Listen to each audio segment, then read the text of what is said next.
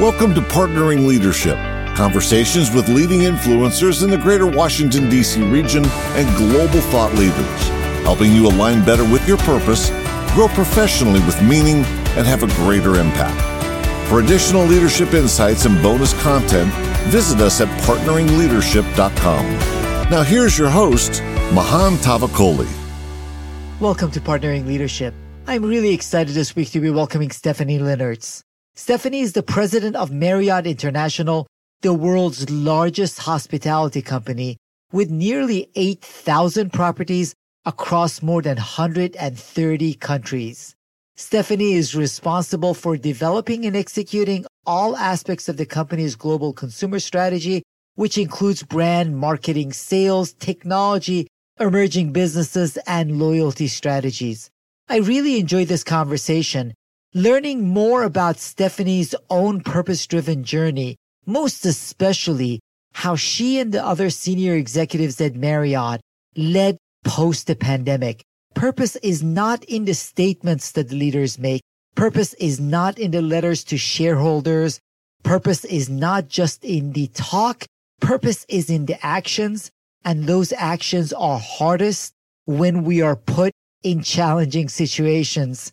And the hospitality industry in Marriott were put in a very challenging situation post pandemic. The leadership of the organization and Stephanie showed what purpose is all about. I'm sure you will also enjoy this conversation. I also enjoy hearing from you. Keep your comments coming. Mahan at mahantavakoli.com. There's a microphone icon on partneringleadership.com. Really enjoy getting those voice messages from you. And don't forget to follow the podcast. Tuesday conversations with magnificent changemakers from the greater Washington DC DMV region, many of them with significant global impact like Stephanie and then Thursday conversations with global thought leaders, primarily leadership book authors, whose insights will help all of us become more purpose driven leaders. Now, here's my conversation with Stephanie Linnartz. Stephanie Linnartz, welcome to Partnering Leadership. I'm thrilled to have you in this conversation with me. I'm so happy to be here. Thank you for inviting me. Stephanie, I love so much about your own personal story, your leadership journey, and what you've been able to do, most especially over the past few years at Marriott.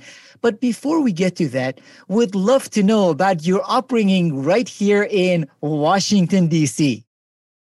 Yes, I am born and raised in the Washington, D.C. area. Born and raised in McLean, Virginia, but my family owned and operated a boutique hotel on Capitol Hill in Washington, D.C., and various restaurants over the years. The most famous of all is the Dubliner Irish Restaurant and Pub on Capitol Hill, a Washington, D.C. institution for over 50 years. And so I grew up in the business, working in the hotel and in the restaurants with my siblings. I have five younger siblings. So really grew up in the hospitality space right here in Washington, D.C. So, Stephanie, you must have been growing up listening to conversations of a lot of political types in DC. Absolutely. All sorts of interesting people came into my family's business over the years. The Dubliner, especially, but my parents had a fine dining restaurant on the second floor of the hotel right above the Dubliner called the Power Court.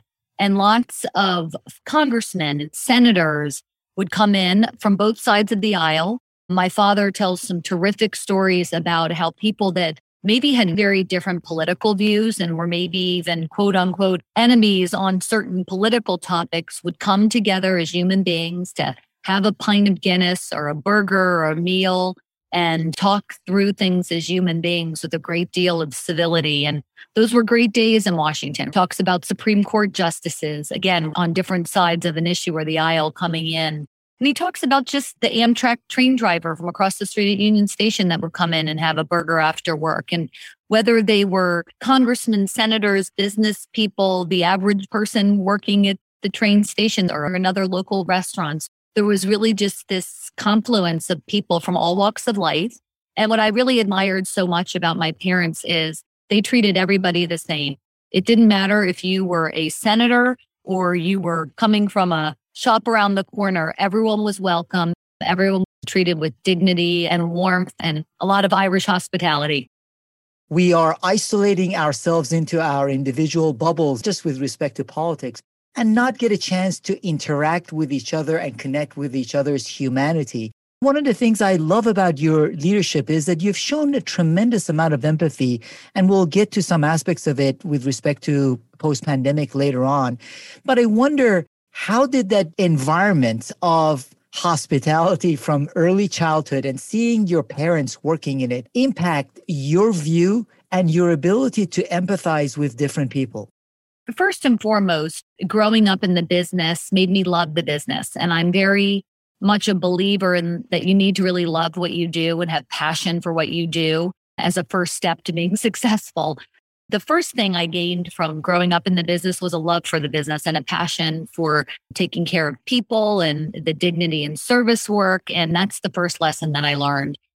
The other very important lesson that I learned from my parents and that I brought forward to my many years at Marriott was this idea that the most important people in your business are the employees or the associates.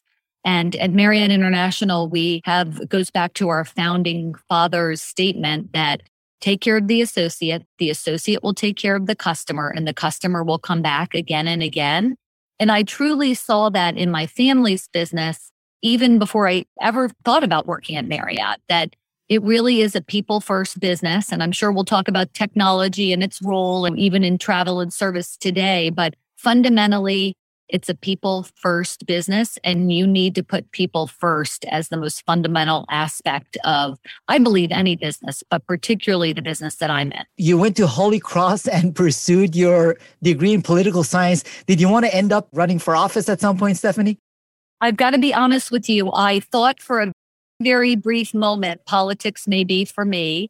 I did an internship for a senator who shall remain nameless on Capitol Hill. And after one summer as intern, I decided I was going back to the hotel, restaurant, service, hospitality business. But I did study political science, which made a lot of sense, I think, maybe given my background and where I grew up. I decided to quickly change my mind and get back into what the business and the passion that I have for hospitality getting your MBA at William and Mary. Why after that then go to Marriott?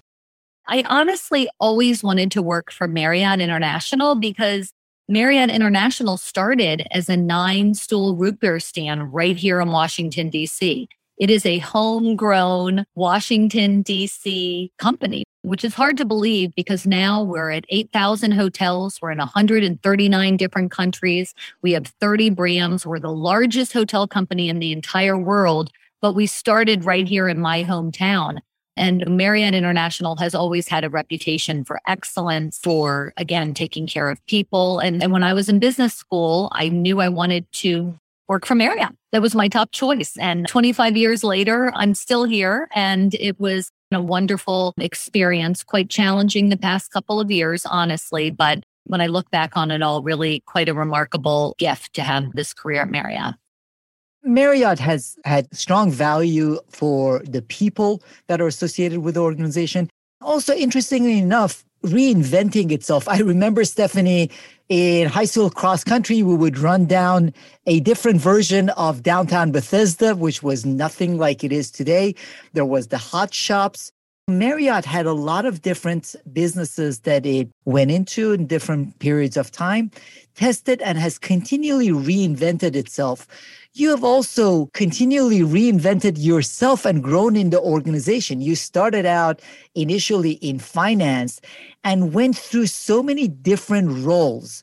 What got you to pursue different parts and different roles within Marriott?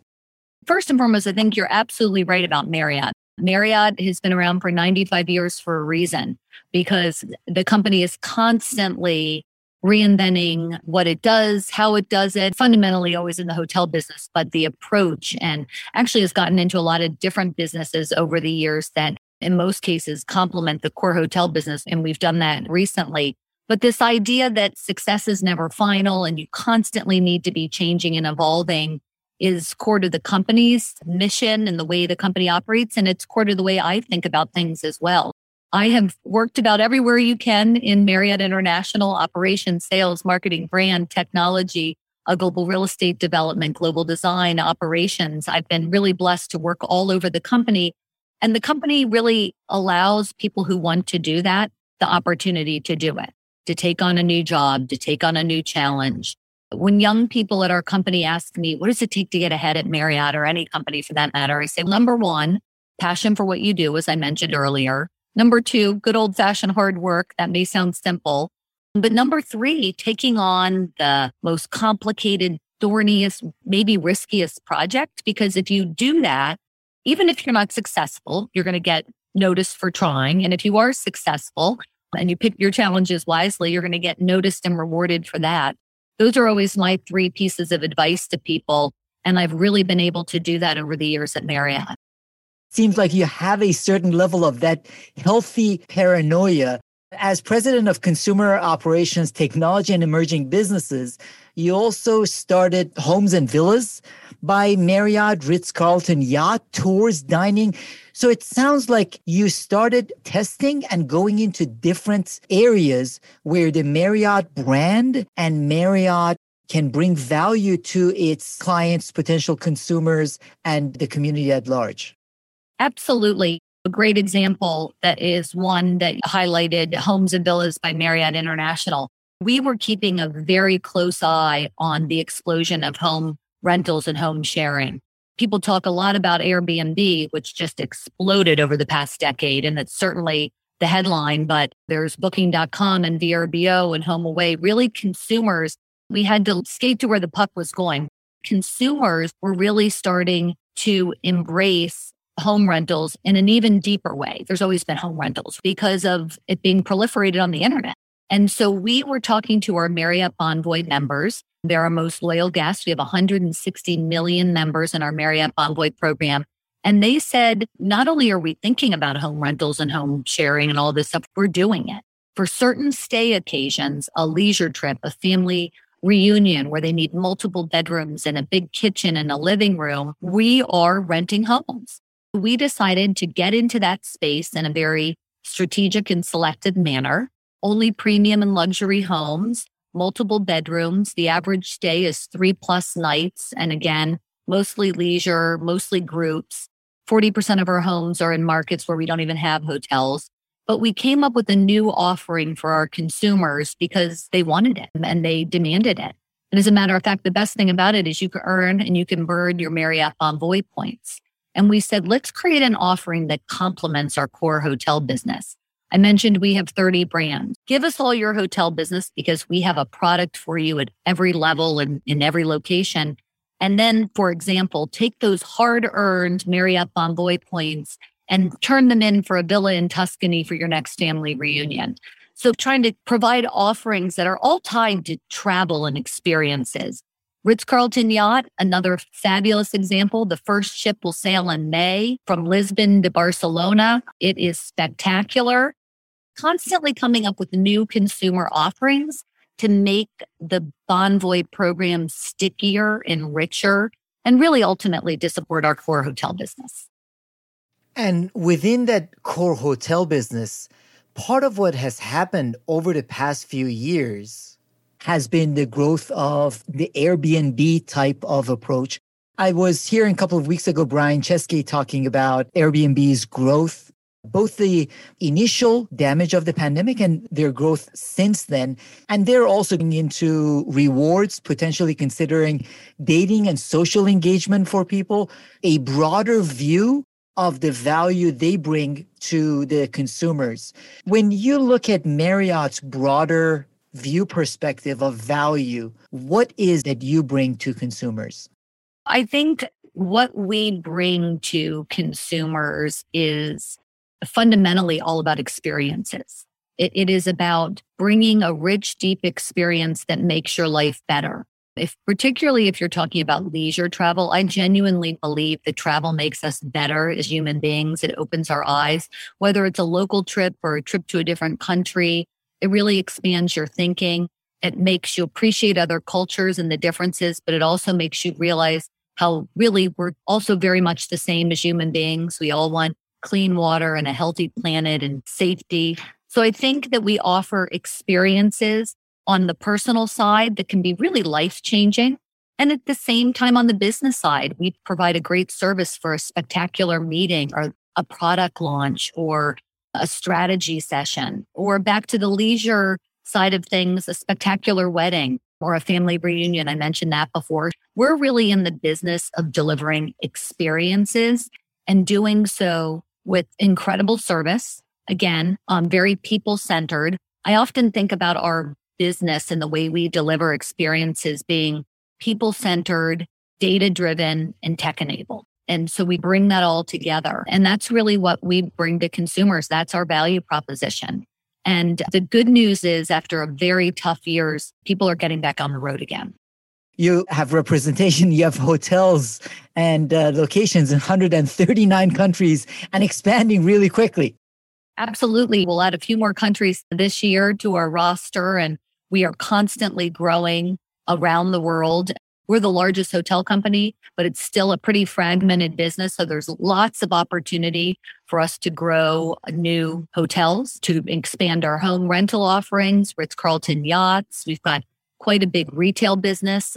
The Westin Heavenly Bed, the Edition Candle, the Ritz Carlton Linen, you name it. We also really have a tremendous um, offering on the retail side.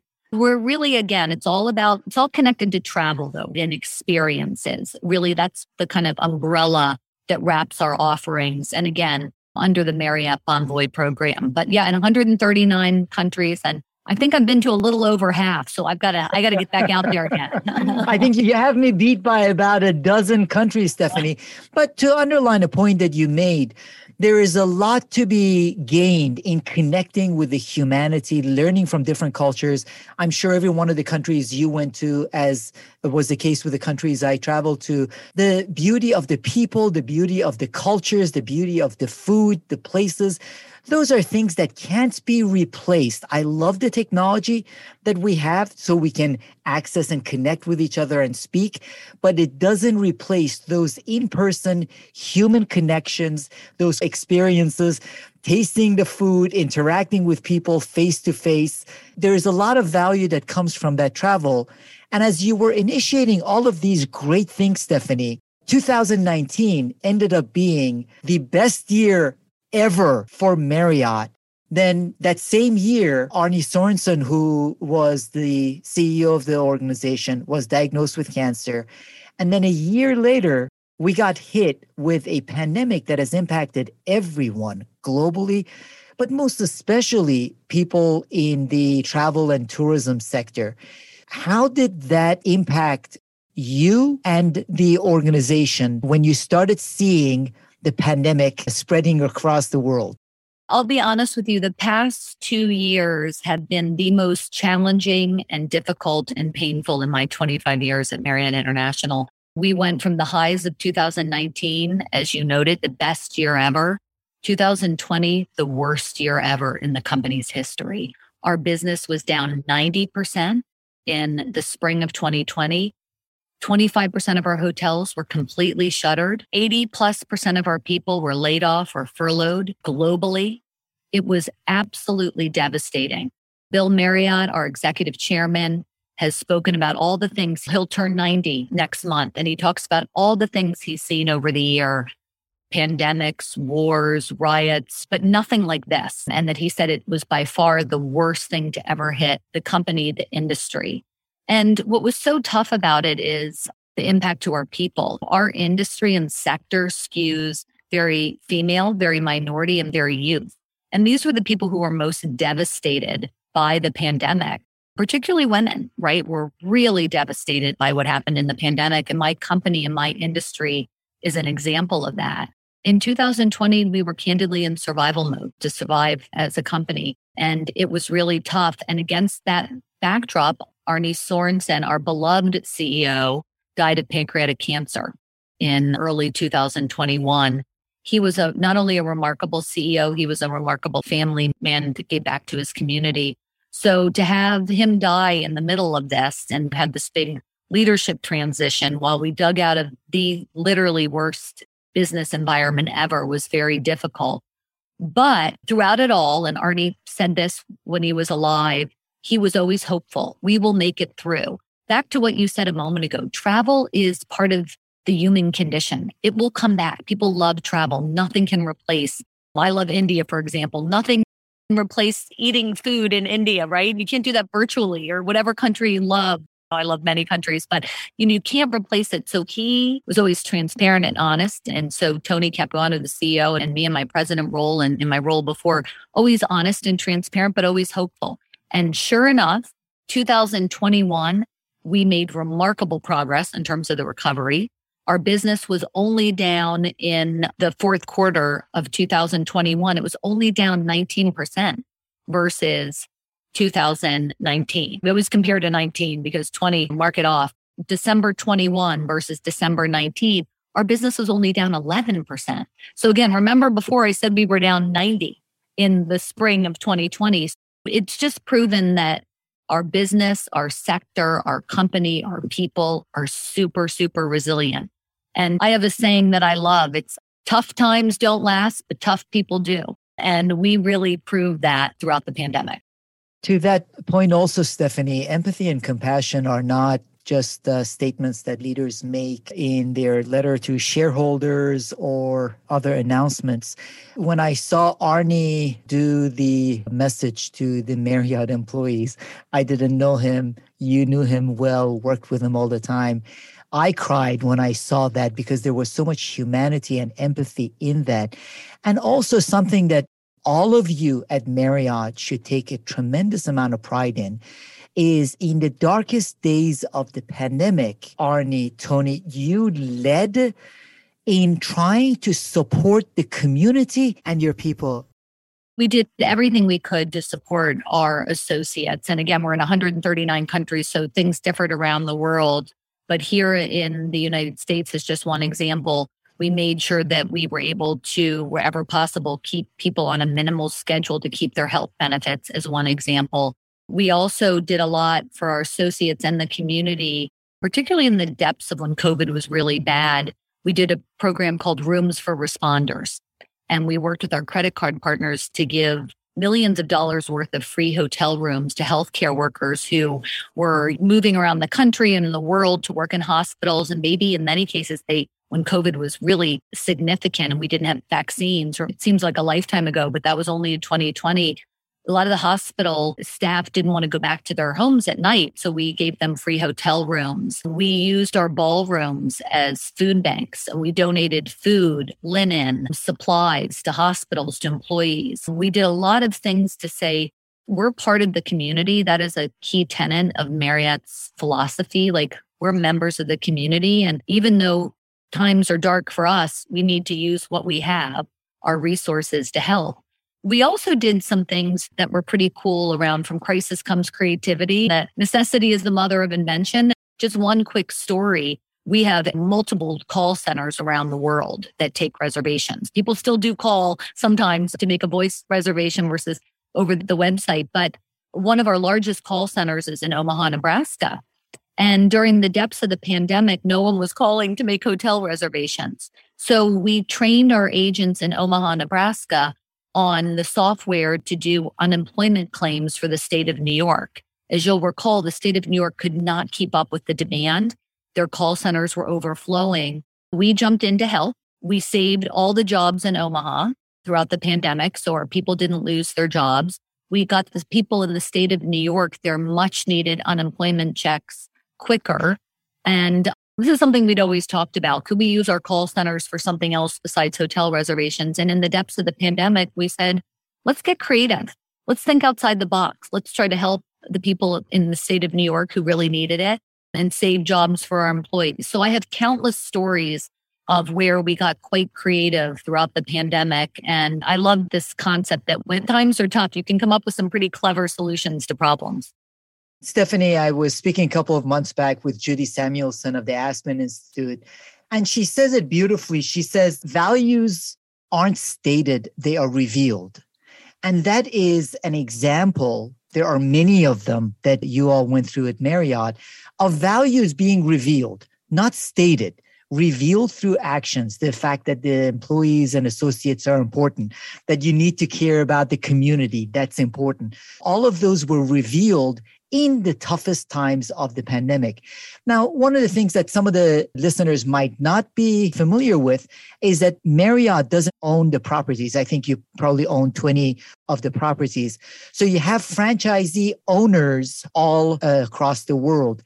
How were you able to engage and bring along these business people who on their own were also facing unprecedented crisis and didn't know how to handle it?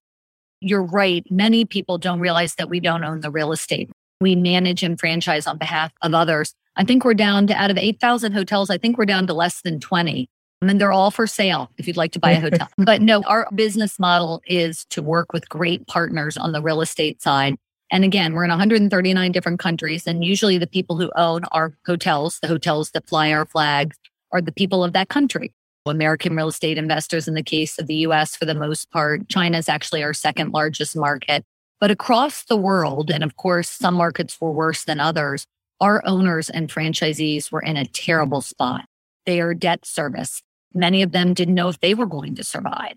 So we worked with them as partners to say, we're in this together. We don't exist without our real estate partners. How can we figure out ways to get through this together? In the case of the United States, we would help our franchise partners, our real estate partners, maybe do the paperwork to get a PPP loan, right? Because that was one example of the ways our owners survived some of the government assistance. So, how could we help with that? We realized that we had to loosen up a little bit on some of our brand standards and renovation requirements because they just couldn't afford to do it right now. How did we navigate that at the same time meeting guest expectations? We worked and partnered with them on that front. But it was all about partnership and figuring out how can we do things different?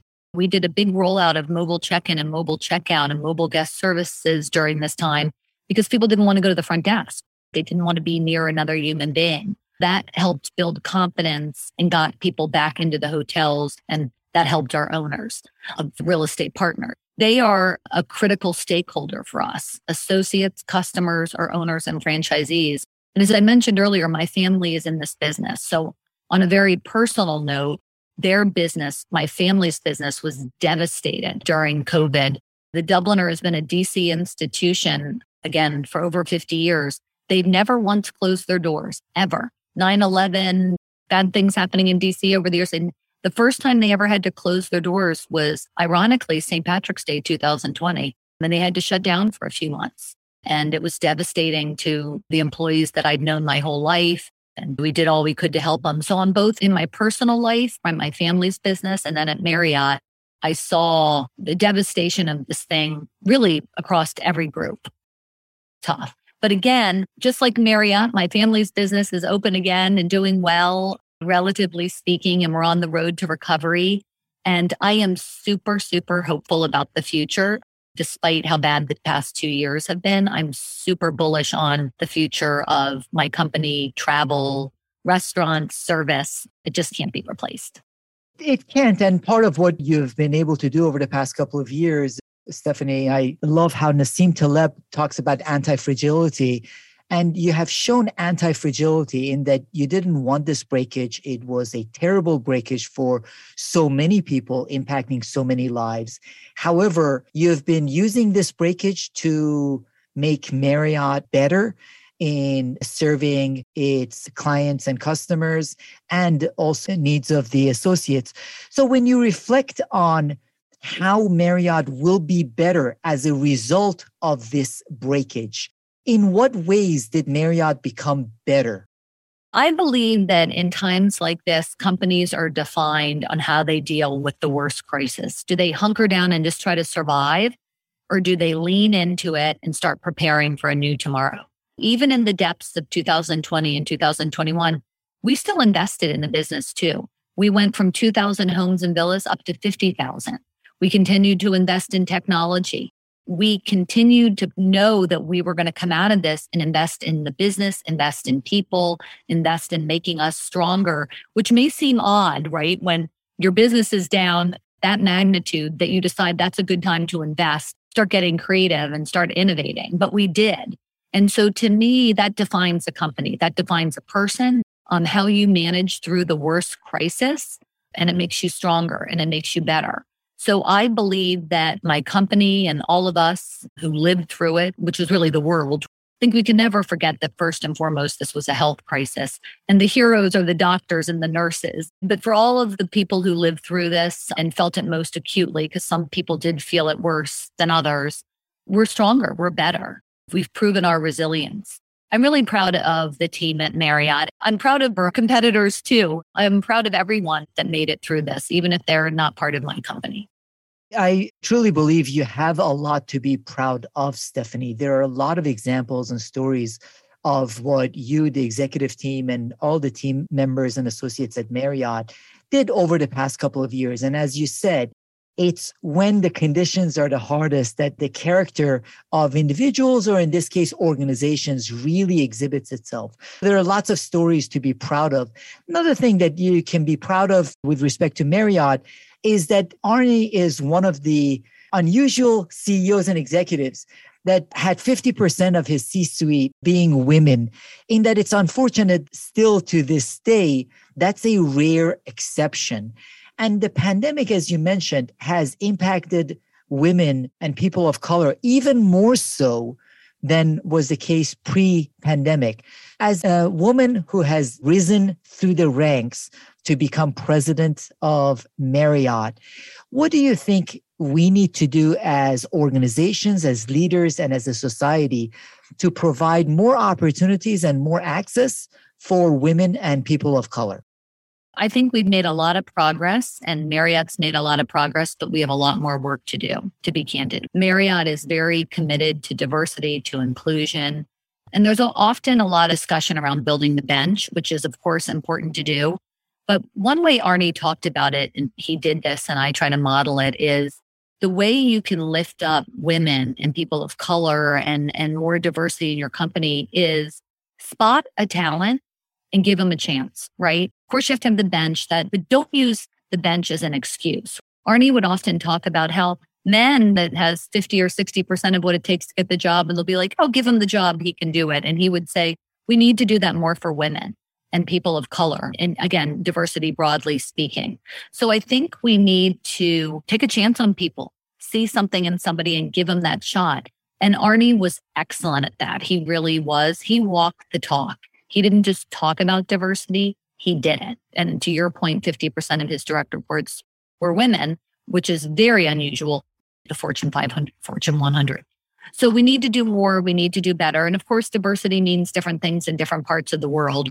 Of course, I think women, it's a global thing. LGBTQ and making sure there's rights for that community is a global thing. But depending on where you are, China, India, America, South America, diversity can mean different things. But it can mean diversity of thought too. One thing I think a lot about is it's easy to put people around your table that think like you and act like you, just the way they approach business. But you need to have people around your table that think very differently. it might be frustrating at times. I think it's good for me as a leader. It's good for company. I think diversity of thought and approach is also important, as well as, again, diversity more broadly speaking.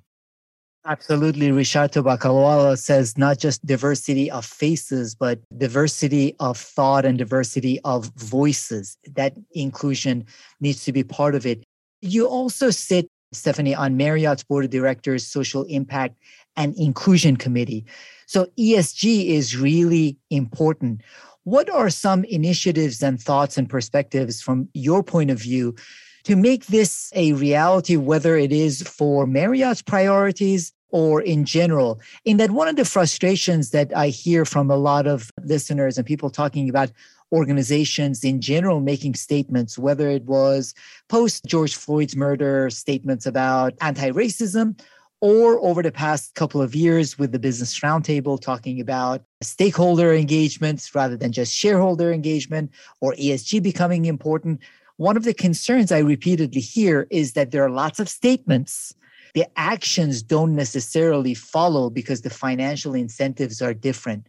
What are you doing to make sure that ESG is a priority in action, not just statements? We talked a little bit about diversity already, right? Making sure that we have a diverse employee base. And I should note that we have aggressive goals to get to gender diversity uh, across the VP and above level by 2025.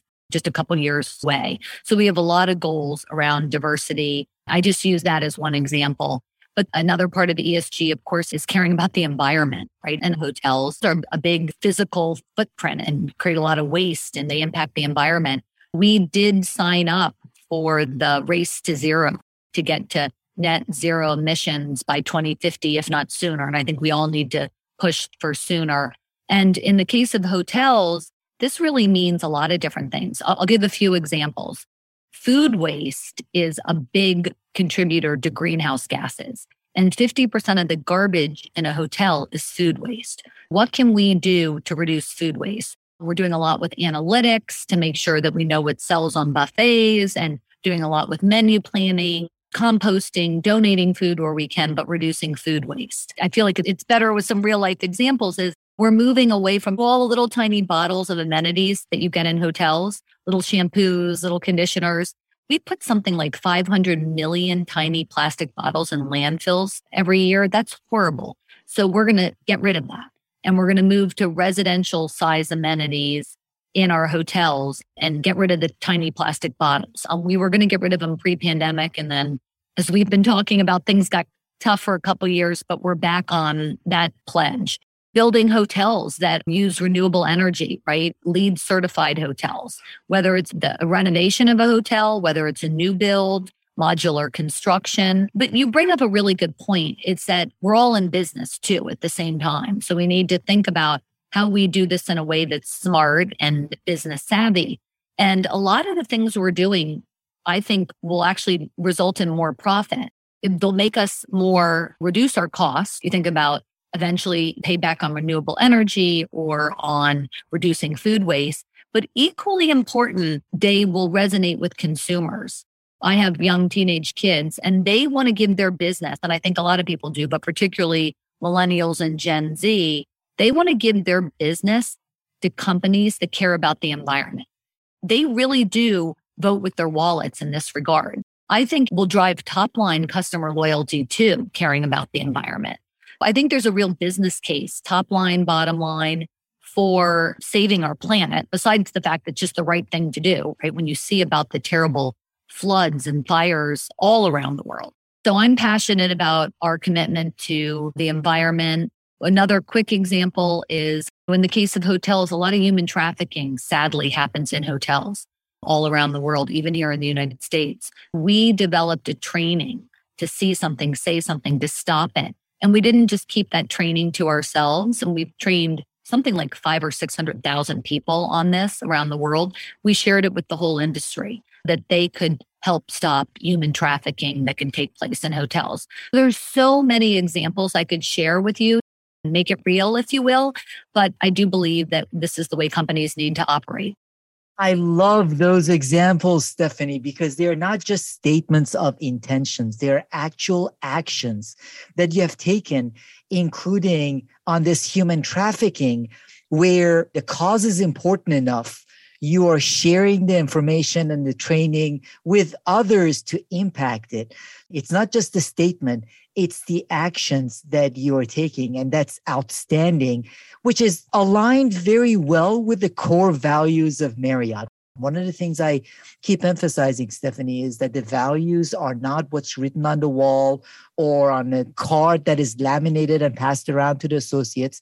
It's through the actions, through the behaviors of the leaders, through the priorities of the organization, as manifested through those actions. So it's wonderful hearing all of these things.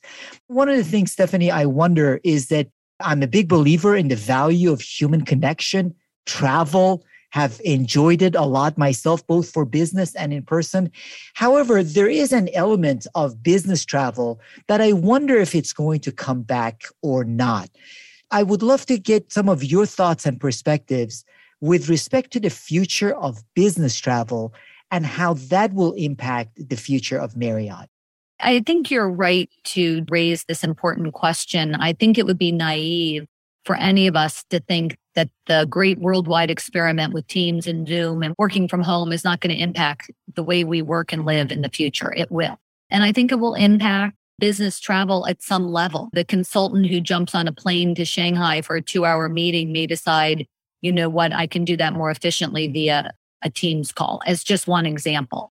That being said, what we're seeing is blossoming up of new business, surprisingly, because when people can work from anywhere and a lot of companies are allowing more flexibility, we're seeing a term that we, I didn't come up with it, although I like it quite a bit called bleisure, where people are mixing leisure and business in one trip. And they might say, particularly if they don't have school age kids, I'm going to go live in Austin, Texas and stay at a hotel for a couple weeks and do a mix of both business and leisure.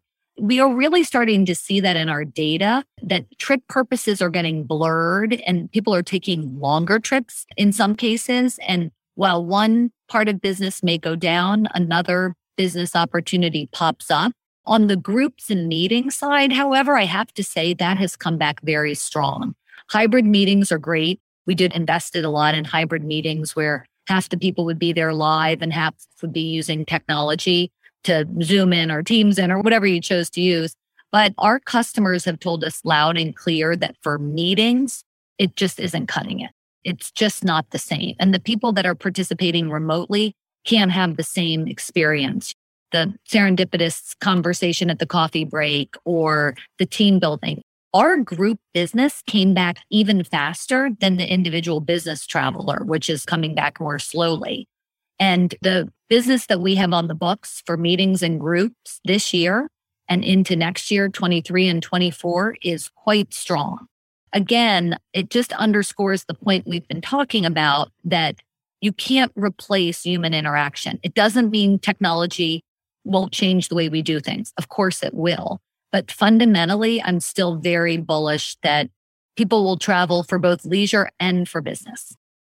Those human connections are really important. My clients are all pulling their hair out and looking more like me, Stephanie, trying to figure out the hybrid. And part of what I keep telling them and they're starting to recognize is that hybrid is a lot harder than in person or all virtual. They're really struggling with that. There is value in the human connections that happen as a result of people being together in one place. So, would love to know your perspectives now with respect to just looking at your role within Marriott. You also lead teams of people at Marriott. How do you see the future of work and that more flexible future of work, whether there's going to be hybrid elements or virtual? How do you see the future of work at Marriott? I think in the case of Marriott, we will continue to think about how we can work differently and be more flexible to attract and retain talent. I think it's worth noting, though, just to zoom out for a second, Pre pandemic, we had in the neighborhood of 750,000 employees globally wore a name badge. 96% of those associates work at a hotel. So it's worth noting that you can't work from a hotel from home. There's an element of our workforce that physically has to be there. I'm on the board of directors of Home Depot, and that's another example. Like there is an element of the work that like literally cannot be done virtually. We can't forget that for regional and corporate and, and as appropriate hotel, we'll certainly always be figuring out ways to be flexible. In the case of Marriott International corporate headquarters, we always did a lot via Teams is what we use because we have teams all around the world. So we do a lot of 5 and 6 a.m. conference calls or Teams calls with Asia even before the pandemic hit. In a global world, I think people were already using a lot of these tools, maybe not to the extent they ended up using them through the pandemic, but I think we'll just continue to use them. They're great tools. They allow us to do a lot of things very efficiently. There's silver linings on that front that will come out of the pandemic too. So I think at Marriott, we will continue to use the tools. But again, I never forget that we are a, we're a people business and much of our work can't be done people business that has also shown through your leadership you are willing to test and see what works and go with what works. There there has to be some testing and experimentation rather than making up the mind that this is exactly the direction we're going in.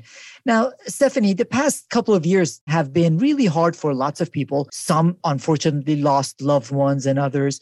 But again from a business perspective they've been hard senior executive of a global organization that has been impacted had to deal with the emotions and the realities of the day-to-day basis whether in, on one level it was with arne and that transition on the other level, the many challenges that were being thrown at the organization, Marriott globally. How were you able to maintain a certain level of balance and your own sanity going through all of this? I think I relied on the tools and the resources that I've had my whole life, but maybe just in a deeper way. First and foremost, in my case, my faith, my family, my husband, my children, my parents, the deep friendships I have with the people I work with at Marriott after 25 years. I genuinely consider so many people I work with my friends, not just my colleagues. I think family friendship sees you through tough times. I love to run. Running gets the stress out and lets you think. I love my Peloton. I like to meditate. I think we all have to figure whatever we all use to manage stress. I'm sure we all used like 10 times as much during COVID. And I was no different than that. But fundamental to all of it was like Arne and I know Tony like, and my peers, I knew we were going to make it through. So hope. I'm a big believer. You have to like be hopeful and you have to be positive and you need to make sure that doesn't mean you're not going to be honest and transparent and state the facts, even when they're tough. But you also at the same time need to be hopeful about the future. And so I always tried to do that throughout this whole thing. And it turns out we were all right. Things are getting better. And there was reasons to be hopeful because we got the vaccine and the terrible pandemic is getting better. There was good reason for hope. That is outstanding to hear. Now, in addition to that, Stephanie, I heard that you were traveling more than 50% of your time. And at one point in my career, I was doing that. And that is a ton of travel. When you were forced to stay at home and not travel, were your husband and kids wondering, who the heck is this woman? I think a lot of people had that experience that traveled a lot for work. I had slept in my own bed and had more meals with my husband and kids the past couple years than I have in the past 20 plus years. That was again this idea that there's silver linings and even the darkest days and getting more time with my husband and kids was great. I think I ate too many sweets. My daughter went on a baking binge for a while and I try to eat very healthy, but it's hard when you've got somebody making all these goodies. But I'm back at it now. I'm back on the road and traveling, maybe not quite as much as pre pandemic because there's countries that I still can't go to. I've been trip to Europe coming up soon. I've already been to Europe several times, Central America, you name it. It's on the list to get to this year. If you don't like to travel, you shouldn't be in the global hotel business. So luckily, I love to travel. Even in leadership, Stephanie, we don't know whether the metaverse in 10 years, 20 years will replace that human in person connection or not. At this point, it doesn't. It's important for leaders to be able to interact with their people, see them on the ground, connect with them on a human level. Stephanie, are there any leadership resources or practices you typically find yourself recommending to others as they want to aspire to be as impactful as you have been in your leadership? I shared some of the tools I use to manage through tough times exercise, meditation, prayer, time with family and friends. There's a book that I've always recommended to people for many years now called Grit by Angela Duckworth. I love that book and I love her TED talk. And I've always recommended it. Now I really recommend it after the past couple years. It's really about grit and not giving up and passion and perseverance that really helps you be successful even more than your innate IQ. I just love that book because I think the message of it transcends not life, not just business, personal situations. That book is one I always recommend. Stephanie, sometimes people talk hypothetically about the need for grit or about the need to show empathy. One of the things I love about your leadership example is that you have shown grit and you have shown empathy that is what leadership is all about. Leadership is example. Thank you so much for joining me in this conversation, Stephanie Linnartz. Thank you. Wonderful to be with you. You've been listening to Partnering Leadership with your host, Mahan Tavakoli. For additional leadership insights and bonus content, visit us at partneringleadership.com.